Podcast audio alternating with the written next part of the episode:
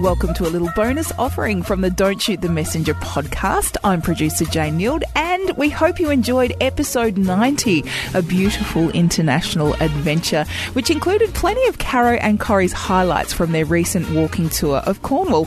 We've had lots of listeners asking about their travel tips, so in a moment we bring you Caro and Corrie's top three and a bit travel tips. But first, a word from our show sponsor, Vital Smarts. From over 30 years of research, Vital Smarts has found two behaviours that arise when we're faced with a tough conversation. What you might find yourself doing is holding back, not knowing what to say until one day you explode. We've all been there. Vital Smarts will teach you the speak up skills to be able to talk to almost anyone about almost anything. Visit vitalsmarts.com.au forward slash DSTM for a special listener offer.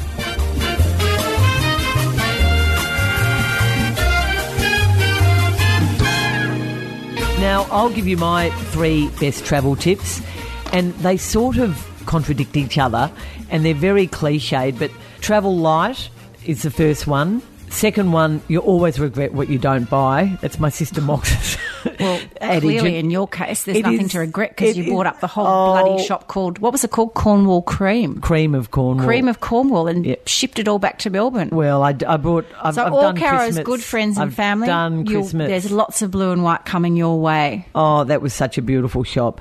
Um, you always forget what you don't buy, which sort of contradicts travel light. But anyway, stay hydrated. And on the, the, you've got to stay hydrated. Make sure you've always got to have a really good water bottle with you. And I, and Corrie, that was something you didn't always do. I've got to say. And finally, What didn't I do?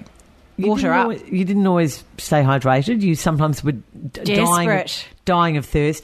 And um, and just finally, which is sort of a fourth one, I guess. And this was your. You actually did this, and I didn't.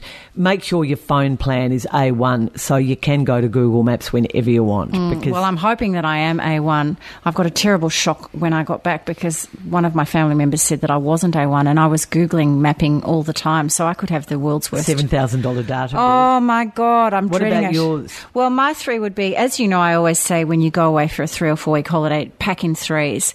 If you're going away for two weeks like I was, I've now um, pack in twos, two of everything. So two t-shirts, two dresses, two pairs of socks. Two pairs of shoes, apart from your walking shoes, and just as soon as you come in in the afternoon, four or five o'clock or whatever, the first thing you do is wash, wash, and put everything on a heater or out a window to dry. We That's were- my tip. We you did turn our bathroom into a Chinese laundry. I did. You? The second tip I would say as soon as you get on a plane to travel internationally, get your body clock onto the time of your destination. So yeah, that's pretty obvious. I don't have to explain what that happens, but forget that you're leaving Melbourne at three o'clock in the morning, as I did. You actually get your body clock onto London time.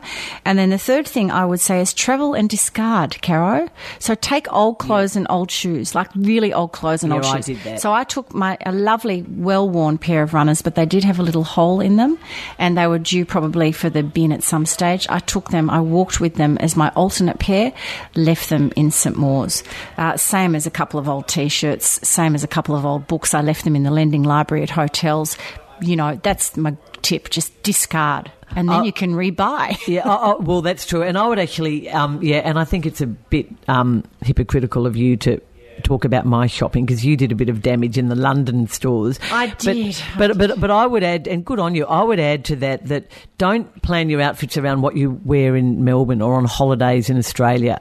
Plan completely different ideas because th- things need to be practical and um, fabrics like rayon and, And- silk and are your friends yeah. as is a good book. Always have a good book because you never know when you're going to be waiting around. And yet another travel tip on the plane, only eat every second meal. You feel so much better. Oh, I can't bear that because it just, uh, if you eat and have a glass of wine or something, it makes the time pass quicker. But I didn't drink, so that would be my tip. I've just, I think I felt so much better Yeah. not having any alcohol.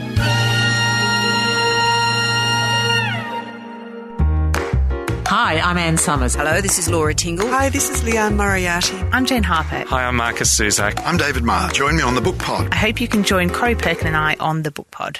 I would have been any one of the famous five. I just wanted to have those sorts of adventures because, believe me, nothing like that happened in suburban Caulfield. Always, no matter how abstract the issue, you have to find the narrative and you have to find characters, and around those, you build the story. You know, some authors take a decade to write a book. I would miss the meeting the readers. And I think also people often completely underestimate if something is easy to read, they think that means it's easy to write, and it's absolutely not. It's such a skill. Subscribe to the Book Pod. Subscribe to the Book Pod In your favourite podcast app. Wherever you listen to podcasts.